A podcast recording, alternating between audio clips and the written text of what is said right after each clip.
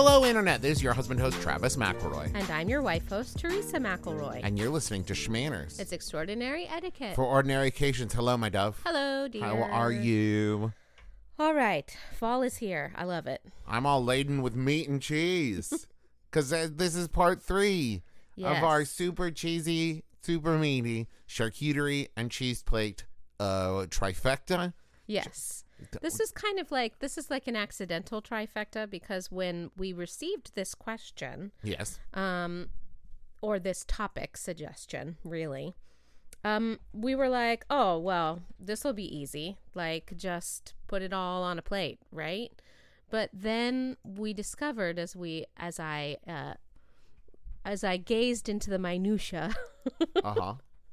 that these things are all very separate. They all have their own little uh like origin stories and such. And so they needed to be divided into parts. Here we are, part 3. And you mentioned that this was uh, a, a uh, topic suggestion. It was. Thank you, Abby, uh, who suggested charcuterie and cheese boards and has given us three weeks of content based off of that, which I was not expecting. Yeah, that's that's exactly what I said. I know, but here we are. And here's the thing I, I was very excited. This is also uh, just a heads up going to be the episode that contains questions. Uh, So we'll be addressing those too. But this, I was very excited to get to this part of it, to talk about the cheese board. Because this to me, I was more, I was aware of like the idea of putting out some cheese long before I was aware of like charcuterie being a thing, right? Cheese and crackers. Y- sure. Um, I have this weird, very clear memory of like growing up, like just getting a you know that kind of like big rectangular hunk of like cheddar cheese and a bunch of slices of that and crackers and just sitting there and like just watching cartoons. Well, we've or- talked I mean it's kind of like what we're assembling here is like adult lunchable. Right. Correct. Yes. So what you had is just lunchable. Sure. Sure. Right. But it was homemade Lunchable. lunchable. Homemade. It was a, a bespoke lunchable. Farm to table. a farm to table bespoke lunchable um but yes so like this to me listen are we gonna get into the history of cheese A little bit. okay that feels pretty deep we should probably get started Okay. Um as long as there's been old milk Well, just to reiterate, so the reason that we we spread this out so much is because a charcuterie board is just the meats, and you can add the additions, the snackums like people like. You can also add cheese. yes but, at that point the cheese is more like a condiment and not the focus Exactly. So what we are going to focus on today is a cheese board or a cheese course, right? okay Um because that's real i mean there was a time where it was like when you're talking we don't really do courses here in the us as a general rule unless it's like an especially fancy occasion Mm-hmm. but it used to be like if you sat down to dinner it was like well at least in you know the fancy well-to-do homes it was like you're gonna get like you know a soup course and maybe a cheese course and a, this course and a bread course and right it was all coming in waves Right. Um, so there's the à la française, which is the courses. À la russe is often referred to as everything at once, Mhm. right? So we have lots of different ways of eating, and specifically, so uh, in Italy, meals start with an antipasto, right? Which can be cheese and charcuterie. which for a long time when I was a kid, I thought it meant just like the opposite of pasta. this is this is the anti-pasta. It's more like before the pasta. it before cancels out meal. pasta. No. And then French meals typically have a cheese course after the main meal before the dessert. Right. I've seen there are some restaurants probably now I'm thinking French based uh where a cheese plate is included in the dessert menu. Yes. Um, and English uh, traditionally have the cheese afterwards. It's meant to, the idea is to like seal the stomach like cheese and port. Yes. Right. Okay. Okay. To seal this. Well, I, I mean, I get it. It yeah. doesn't, it doesn't Listen. really, but. I've eaten cheese. I understand why they would think that. All right. So cheese has been around since at least 8000 BCE. Um, wow. That's a long time. Okay. Yeah. So Not as long as some things I get. I'm unclear as to where what your response was meant to convey. Not as old as meat. Okay. Okay. Right? Because Well, cheese isn't naturally occurring like meat is. Right, but I, okay, so we talked about in the charcuterie part about how it was probably an accident, like meat being smoked over a fire. Right. Where although cheese also was probably an accident the first couple times, um, you had to have like access to domestic animals Right. right in order to get the milk needed to procure the cheese Yes. You, know what have I to mean? obtain the materials as well as understand the process to do it. Right. right so it was after the plow probably um, because this is when the nomadic people of probably uh, the Fertile Crescent, which is if you've if you've heard of this, this is between the Tigris and Euphrates rivers and kind of like where Iraq is today. Mm-hmm. Um, they had plows first because they probably settled and had farms that had domesticated goats and sheep at least. Yes. Um, so then they would harvest the milk and they realized that if you left it out in the warm conditions, probably like the sun, if we're talking like modern day Iraq, right? Uh, it would sour. So then the lactic acid made proteins coagulate, which caused soft clumps in the milk, like cheese curds. Uh huh. Yeah. Just, And- just this process as you describe it is so unappetizing. You don't know how cheese is made, sweets? No, listen, I know how it's made. Hearing, I don't know why the phrase became "you don't want to know how the sausage gets made" when how the cheese gets made is a far more upsetting idea to me. Well, you just gotta let it go sour and it coagulates, and basically it's bad, but then you eat it and it's good. But it's not bad. Uh, yogurt's the same way. yes, it goes bad. like it is milk that has gone bad but tastes good.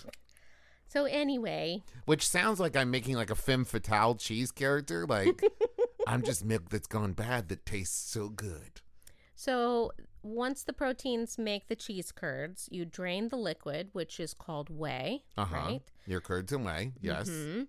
And then these soft clumps can be eaten fresh or fried like delicious fried Oh, cheese curds. Which is th- one of the best things on So the good. planet. Yes. okay. Um, If you're ever going through the Minnesota airport, there's a Minnesota Twins restaurant that has Yes, really good cheese curds. Just Anyway. a little hint. And right across from there, uh, there's a chiropractor and a playground. It's great. It's great. We spend a lot of time in airports We these do. days.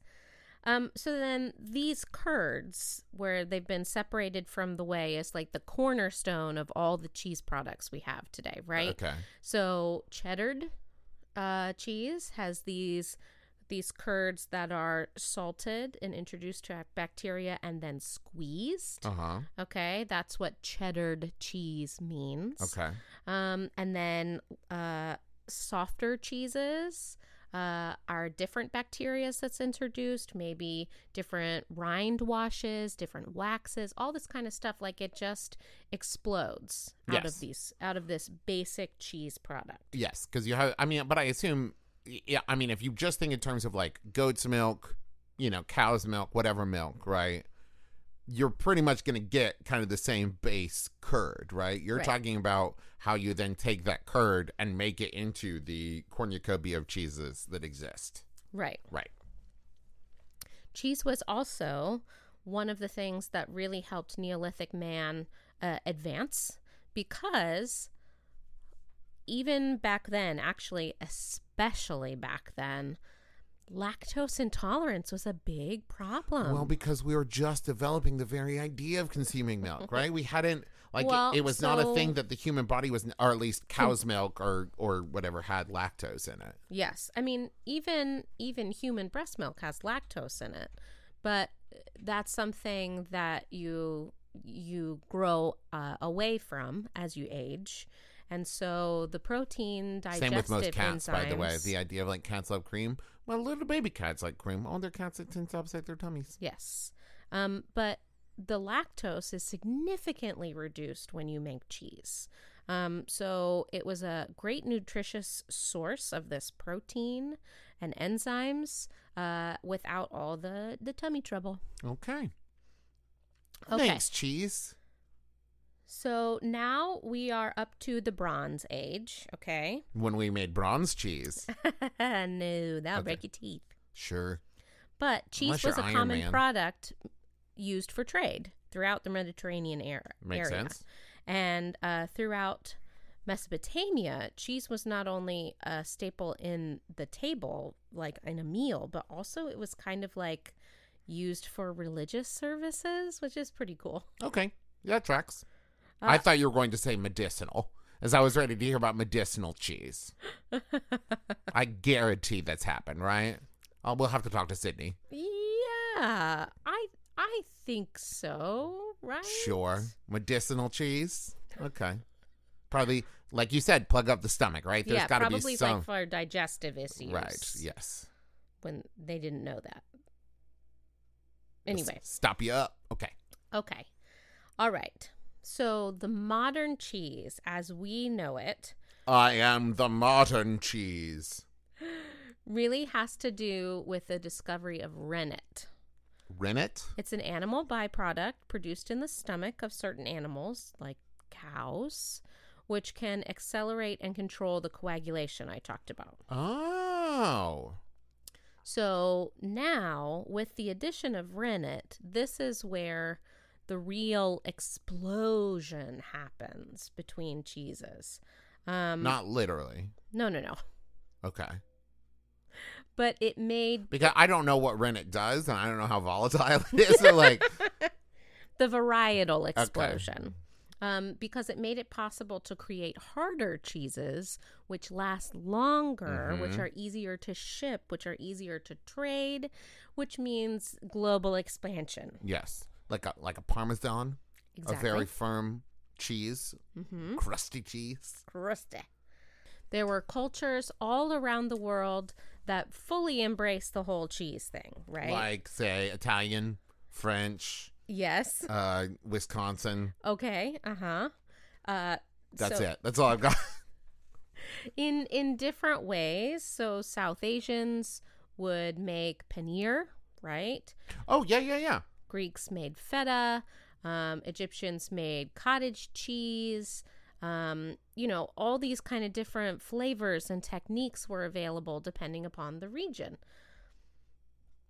Um, one of the things that really like spread like the cheese in the European world specifically, one or two different kinds, right, was the Roman Empire. Yes. So it was a an essential ration for the Roman soldiers, um, and things like Parmesan, Roquefort, Munster, all of these cheeses can be traced back to the Roman cheese ration because after the Roman uh, Empire fell, the cheese stayed.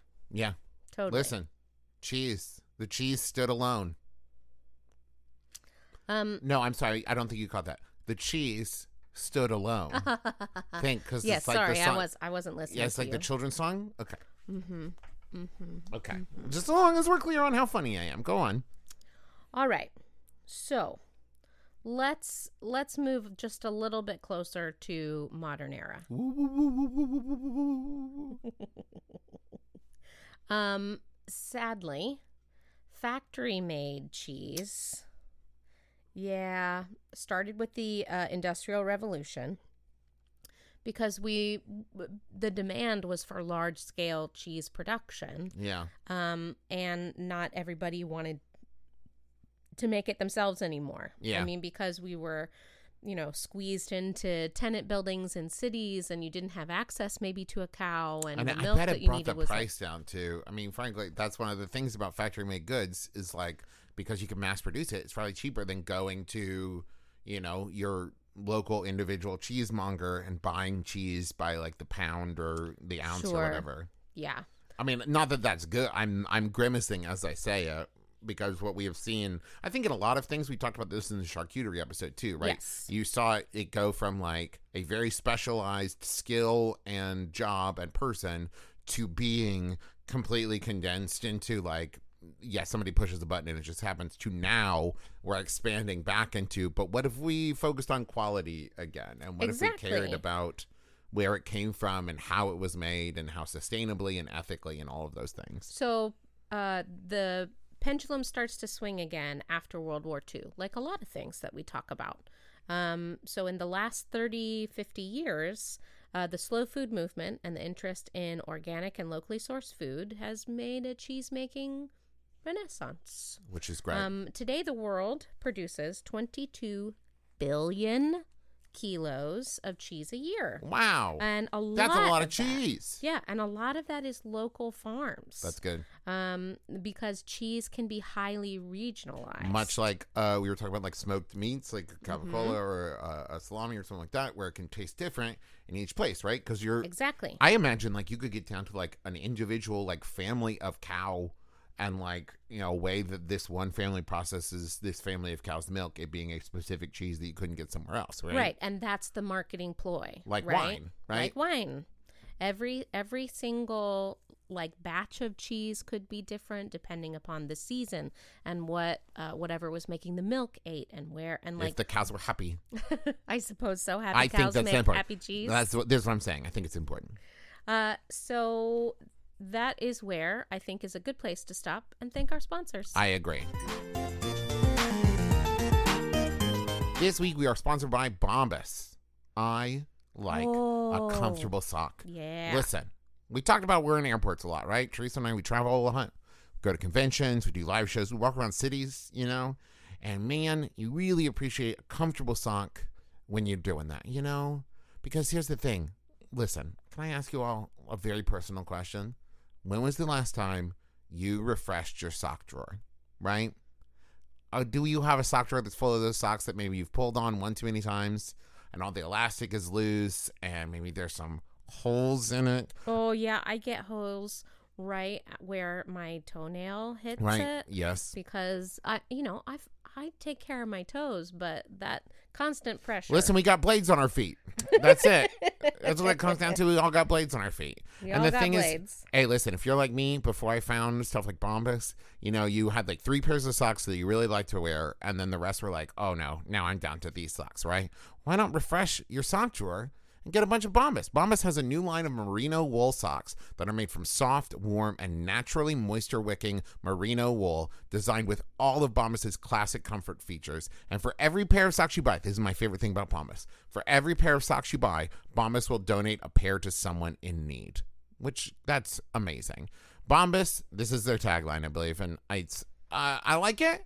It worries me. I'll, I'll say, Bombas are what feet daydream about. I don't like the idea of my foot having an individual consciousness, but I understand what they mean. Maybe it's because wearing them is like a dream No, I do. true. I understand that. I don't like the idea of when I go to bed, my feet began dreaming. That's weird. Maybe when feet fall asleep, they dream. oh. Did it? And oh. what they dream about? Bombas, Bombas. socks. So buy your Bombas at bombas.com. That's B O M B A S dot com slash shmanners today and get 20% off your first purchase. That's B O M B A S dot com slash shmanners for 20% off. Bombas.com slash shmanners. Okay. Okay. Okay. So okay. Okay. Okay. Okay. Whoa, things are getting tense. so when you think of cheese, Uh huh. What what country do you really think about? Okay. When you first asked me, probably France. Yes. Right, but then my second impulse was Switzerland because Oh. they got the Swiss cheese. Okay. Yes, Well, France is the correct answer I cool. I nailed it. because that's what I'm going to talk about. Uh, the reason I'm going to talk about French cheese is because they have over 400 types of regional specific cheeses, which is amazing uh, considering it's not like an enormous place.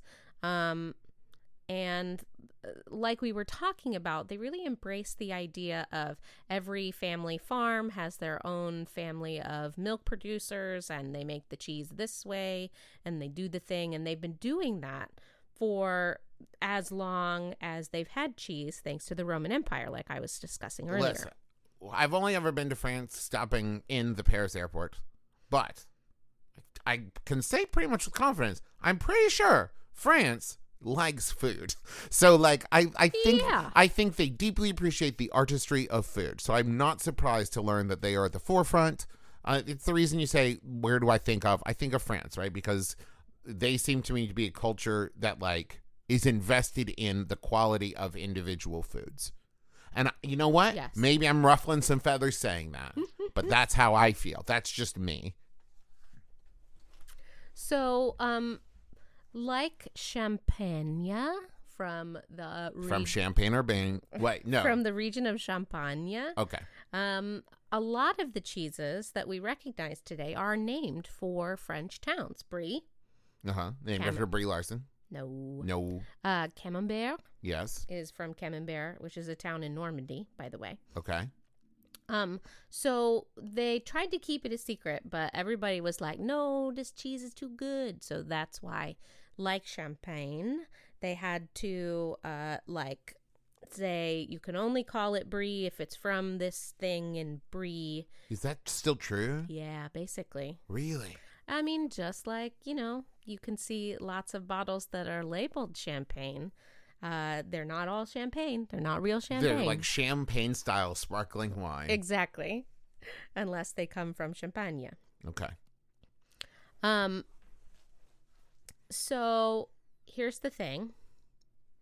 You could make an entire cheese board just from the French cheeses. Mm. And because they're so delicious, that's what I'm going to talk about. Okay. Well, or you could not. But now we're going to focus on French cheeses. now we're going to focus on Okay. French. Uh, they're amazing. So here's the You thing. could also make one out of different kinds of cheddar. Go on, which You is my could. favorite kind of cheese. Go on. you on. definitely could. Ooh, a nice Welsh cheese. Ooh, that's what I like. I like the English cheeses. Now, please tell me more about French cheeses. French cheese has four categories soft, semi soft, hard, and bleu. And the flavors are, they run the gamut. Um, most of those cheeses from France are also seasonal. So you can get winter cheeses that are harder, summer cheeses that are uh, softer, and all this kind of stuff. Um, but, you know, here's the thing if you're making uh, a French cheese style cheese board course, even, um, you have a lot of those to choose from. And you could even make like a whole, we're going to do a hard cheese course, and here's a summer one, and here's a winter one. And you're, I think that's a pro level maneuver. Though. it is a pro level That's a pro level cheese board maneuver. My advice: if you're starting out, you got your soft, your Yep. semi-soft, your hard, and your blue. You're gonna want one of each, right? If you're Yes. because different strokes for different folks. And listen, here's a little top tip from me to you: can get less of the blue because less people are going to be into that. That is a more special blue cheese. You know, you're talking about very pungent. As some might say, stinky cheese, Mhm. right? Not everyone's going to be down with that, and a little bit goes a long way. So you do not need to have as much blue cheese as you have of, say, like uh, a a cheddar, right, or a brie, as you're saying, right? A brie is a more spreadable cheese, a little bit milder. More people are going to get a brie than they're going to get like you know a blue cheese. Um, and again, uh, a lot of these cheeses also pair well with bread, like a baguette Mm.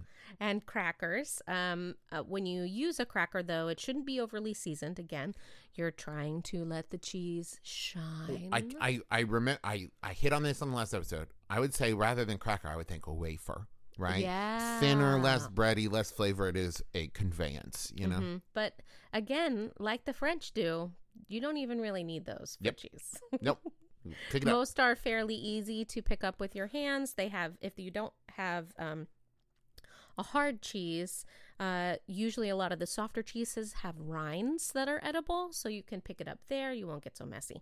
Yes, I think in general, if you're doing a soft cheese though, brie, you need some kind of conveyance, right? You need something to put it upon.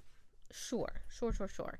Um, and so, what you need to think about when you serve your cheese board, you know, your different types and flavors, but also flavor enhancers.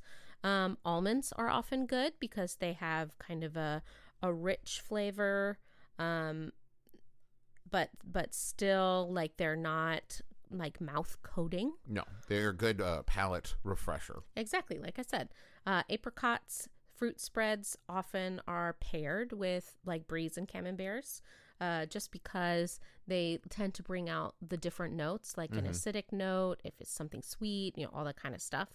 Um, but a lot of things, everything goes. Uh, pickles, olives, honey, everything that you know Especially, by the way, olives and blue cheese is very good. you do like that, I don't do. you? I like it a lot. I Um, like the pungent cheeses in small bits, right? I think they are one that you especially need to pair with something because they can be a lot on their own. Uh, but paired with the right thing is great. But here's the thing: you're talking about like accoutrement, right? Yes. I would say you also need to think about hardware because I would say, unlike meats, different cheeses, as we're talking about soft, semi soft, uh, hard, and uh, blue, like need different utensils. Certainly. Especially those hard cheeses, right? You need to think. That's why for those, I really like um, a little bit serrated, where you're going to slice, right, rather than just chop straight down. Because sometimes with the hard cheese, it can end up just like crumbling or breaking instead of slicing. Uh, so you want to be able to saw it a little bit with a soft cheese. You want more of like a palette knife, right? Nice and broad knife that you can get a hunk of to spread on the thing.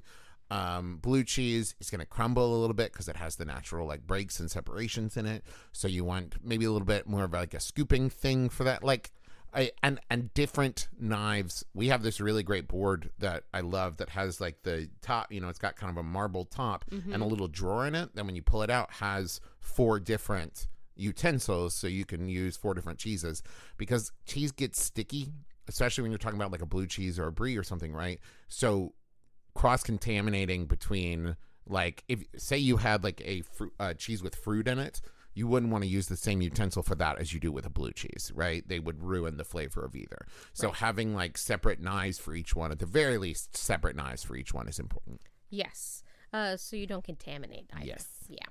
Um, so there is uh there is a woman currently referred to as a cheese rock star in Okay. some circles named Tia Keenan. Um, and she writes in her book, The Art of the Cheese Plate Pairings, Recipe, Style, Attitude, that the cheese plate is the holy grail of entertaining. She writes, A great cheese plate tells a story through an arc of flavors and textures. It can also tell a cultural story of a country, of an animal, of a style of cheese. We eat with our eyes, and a great cheese plate is beautiful. We then we next eat with our mouths. A great cheese plate is delicious. We eat with our minds. A great cheese plate tells us something about cheese, about the person who is feeding us, and ultimately about ourselves, what we like, what we love, and how we connect to our food and other people. It's beautiful, but it sounds a little intimidating. Right. Right? Doesn't have to be. this is the thing once again like we talked about with the charcuterie like all of this is like the epitome right this is the mm-hmm. ideal right but if you're throwing a party for friends and you go listen straight up this is your thing. You go you get a couple blocks of like this is a colby jack this is a pepper jack this is a cheddar right? You slice those up and you have some crackers out people are gonna have a great time. People love cheese. right? This is the thing. It's really really hard to go wrong with putting cheese out right? Right. like it's it's not difficult. And also not hard to zhuzh up right like you get those things and if you put them on a nice plate you have nice utensils you add like we're talking about you know olives and almonds and stuff to it you can have this without breaking the bank you know Mm-hmm, mm-hmm. Uh, you can also do uh, very similarly to what we talked about with the charcuterie. You can make quadrants, right? Making sure that the cheeses that are uh, adjacent uh, pair well together as well. Um, but you don't want to actually have your cheese touch. Um, again, it can like it, it- the it's kind of a living ish thing so the flavors and the smells and all that kind of stuff can rub together and and not make it as interesting an experience Yes. so don't don't let your cheese touch we're talking about cheese and my tummy is rumbling um also um some people like to arrange by putting sweeter cheeses more towards the center and the harder cheeses toward the outside some people like to do a kind of scale uh, where the, the it goes from like soft to semi-soft to hard to blue, like all yes that kind of stuff. that's what right? i That's what that's what i tend to to, lean towards yes also oh let me give you another travis mcelroy top tip pre-slice some cheese this is true with charcuterie and uh with cheese board no psychologically for some reason no one wants to be the first person I right? know, yeah. so you need to go ahead and have some slices off and ready to go Mm-hmm. but this is why it's trickier with cheese than it is with meat uh cheese some cheese when exposed to the air will like crust a little bit don't do it until like at the start of the party, right? Yes. That's not something you want to do. And if you do do it ahead of time, cover it with cling film or plastic wrap or whatever. Um, uh, some would suggest wax paper oh, okay, cool. Um, something like that. so that the cheese doesn't sweat. Yes. Um, but uh, but I would recommend what you want to do is at the start, like when the party starts and people start showing up, you as the host be the person who cuts like the first couple slices, so people can start get the moment, get the cheese momentum going. Right. So if you are the first to cut into this wheel of cheese, you should cut a slender piece about the thickness of a pencil out of the wheel like you're slicing a pie, right? And then uh, cylindrical cheeses should be sliced into discs as you eat them. Uh, pyramid shaped cheese should be cut into one slice and then in half. Okay. Uh, because that's a, I mean, if it's like pyramid, it's like Oh, I see. Yes. yeah, it's pretty big. Um, and so then you want to make sure that as you are doing it, nobody ends up with just a slice of rind, Yes. right? So cut from, if it's a wedge, you want to cut from an open side and not from the point. Yes. All right. So I have some questions. You do. Yes, we have some questions here. This is from Charlotte. How can you stop yourself from eating all the cheese? Uh, could could you maybe address this? Yes. bit? Here's some top tips from Travis McElroy. You gotta circulate, right? Because it it's very easy for a cheese board or a charcuterie board to become a stop, right? To, that you stand in front of it. Do not do that. It should be a conversation point, right? It is not a plate for you to eat off of. So I would say what you want to do is get a plate, uh, put some cheese and some meat on it, and then continue on your journey as you move around, right? Unless everyone is hovering around the cheese board, at which point you're all picking off of it and you're all doing that, right? I think that that is fine. But just standing there and continuously like eating from it, get a portion and move on would be my advice. I think that is a really great idea.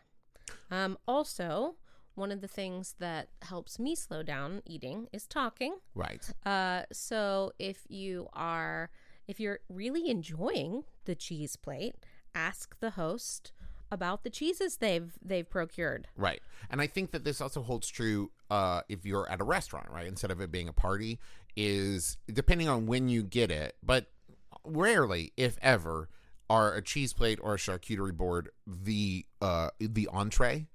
Um, so I think it is important. It's so easy to sit down, you're super hungry, and you just want to throw it all in your face. I get that, right? But that's not the point of a cheese board or a charcuterie. Um, and and so I think anticipating that the rest of your meal will be coming, and this is just to soften the sharpness of your appetite. But talk about it. Say, "Oh, I really like this one. I think, oh, it goes so well with this. You have to try it, right? That kind of thing. I think makes it a community experience, which is what a cheese board and a charcuterie should be.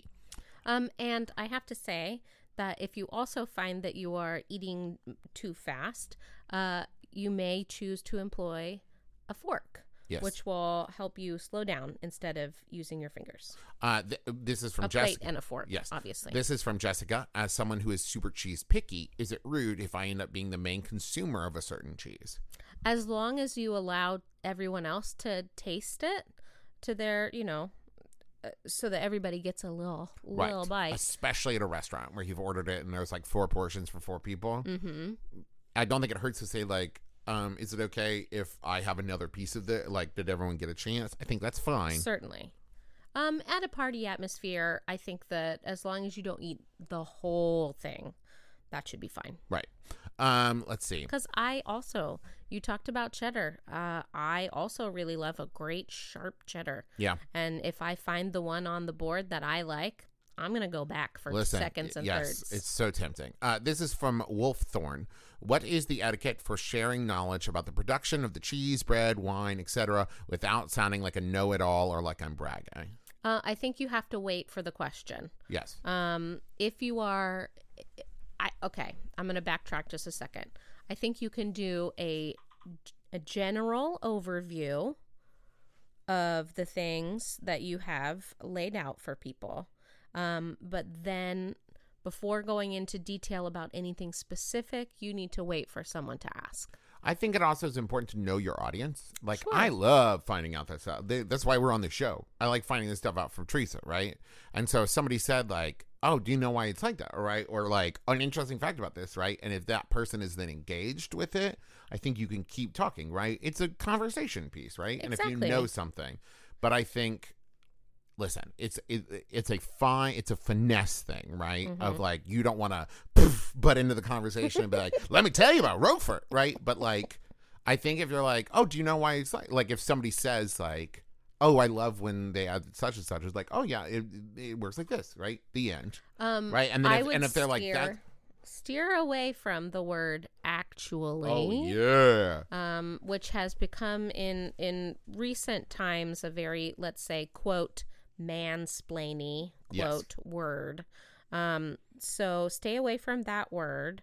Um, also, I think that if you uh,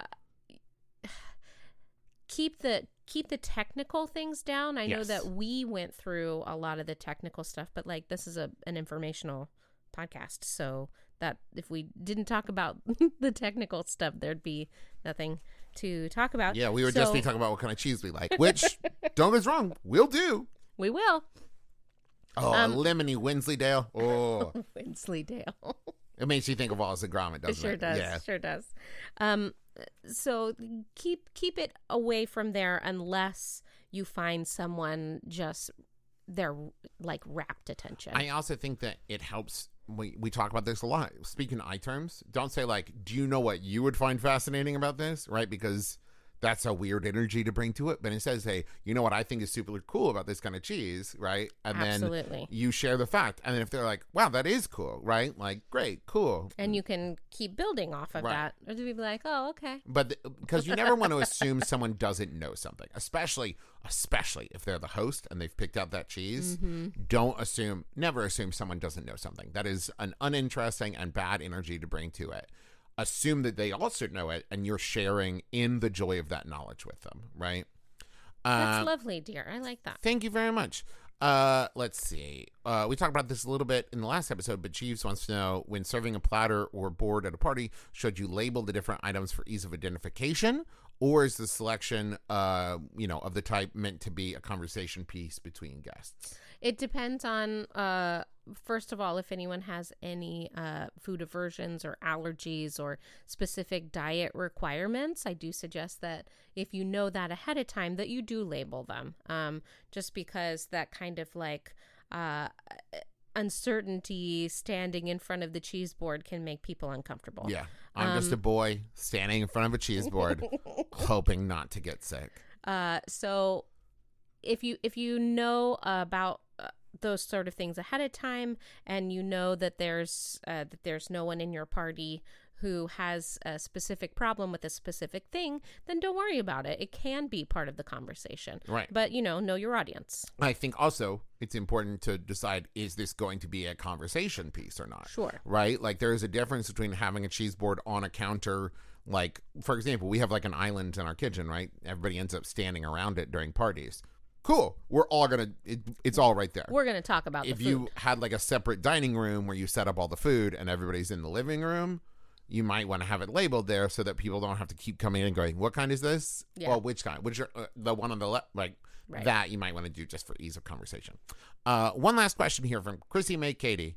If I can't afford the really nice cheese and stuff, should I even try to do a cheaper? Should I even try it at all to do a cheaper version, or will it be obvious? Oh, so here's the thing, right? Cheese is delicious. Yes. Uh, I don't even really like the pungent cheeses, but I often can find a cheese on a cheese board that I enjoy. Yes. So, um, like he's like Travis said earlier, if you just go and get blocks of cheese, one that's kind of like mild, one that's a little spicy, and one that's maybe a little like, oh, like that has an additive like a horseradish or something. Right.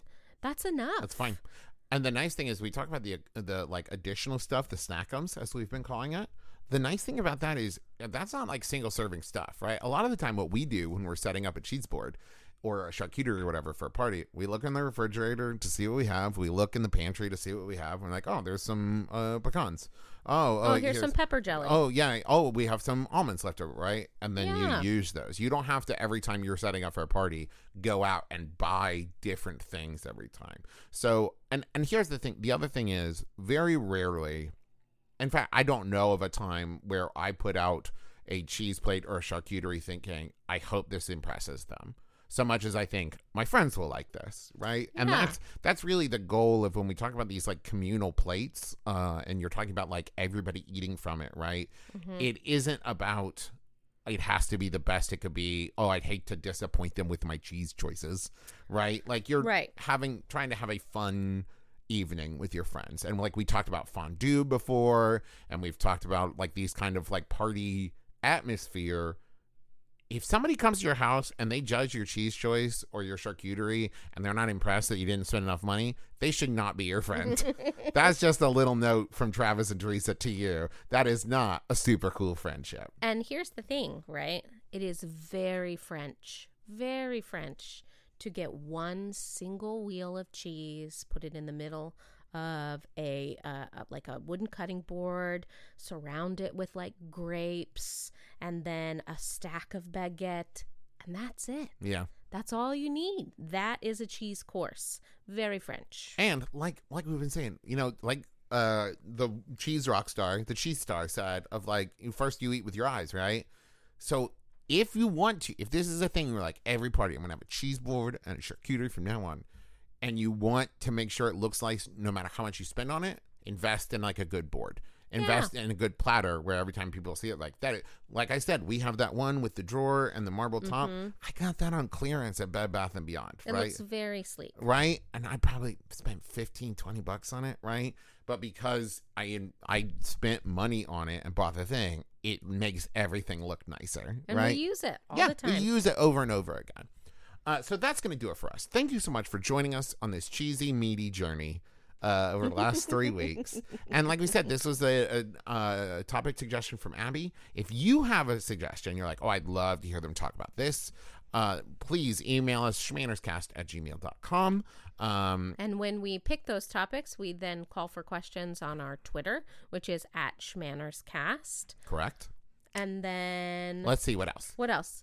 Uh, Uh, thank you to Max Fun, yeah. our podcast home. Uh, go check out all the ama- other amazing shows. If you like our show and you aren't listening to Sawbones, what are you even doing?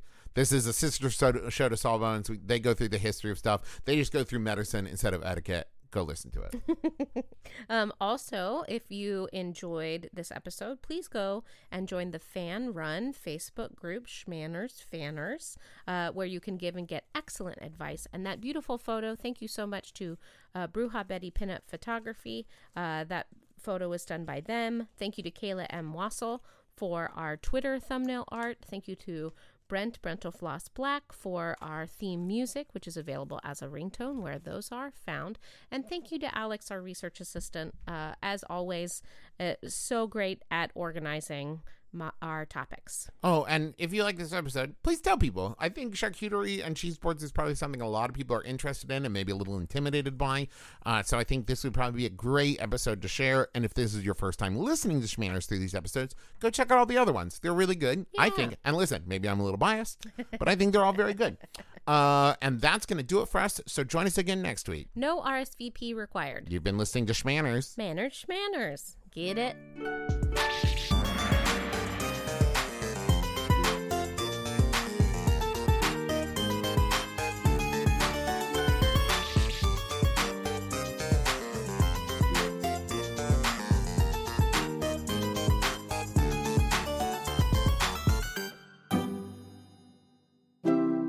MaximumFun.org.